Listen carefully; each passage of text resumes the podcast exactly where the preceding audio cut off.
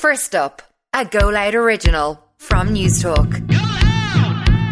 Good morning. It's Wednesday, the 1st of March. I'm Quisha Conley, and this is First Up, all the news you need to start your day. On this morning's edition, more than 30 people dead after two trains crashed in Greece. Almost 22,000 people over the age of 75 waited for more than 24 hours in an emergency department last year, and workers are seeking out higher paid jobs due to the cost of living crisis.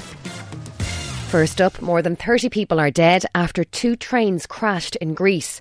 Firefighters say another 85 are injured. First up's Tara Duggan reports. There were about 350 people on board the late night service from Athens to Greece's second largest city, Thessaloniki. Just before midnight, it hit a freight train at high speed. Some passengers were apparently thrown through windows because of the impact. A number of carriages came off the tracks and burst into flames. Rescue workers have spent the night searching through twisted wreckage for survivors. The cause of the crash isn't yet known. Almost 22,000 people over the age of 75 waited 24 hours in an emergency department last year. It's one in every nine people of this age group who went to an ED in 2022.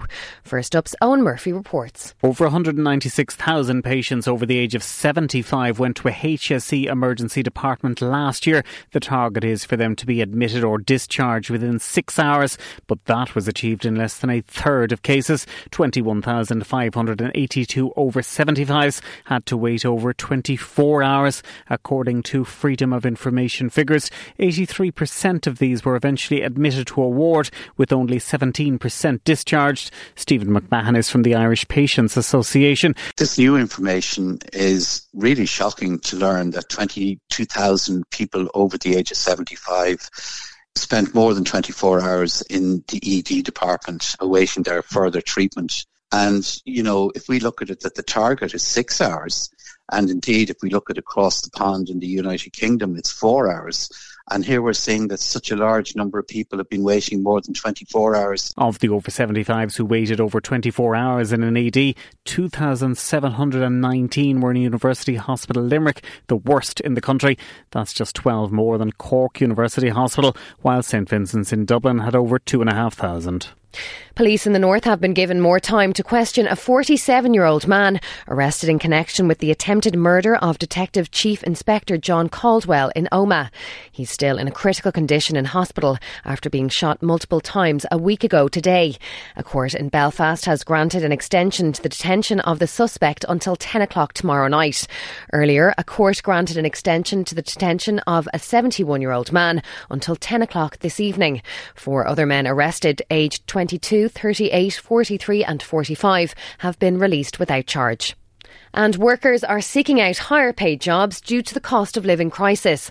A study has found over 50% are considering moving jobs this year. 68% of employers think salaries in their specific sector will rise in 2023.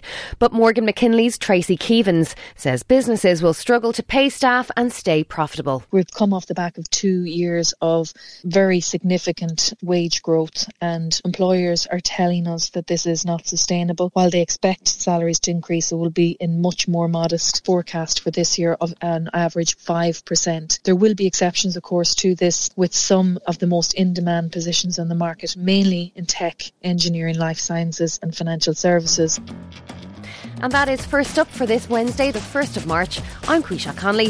Please start your day with us again tomorrow. In the meantime, you can check out all the news you need on newstalk.com.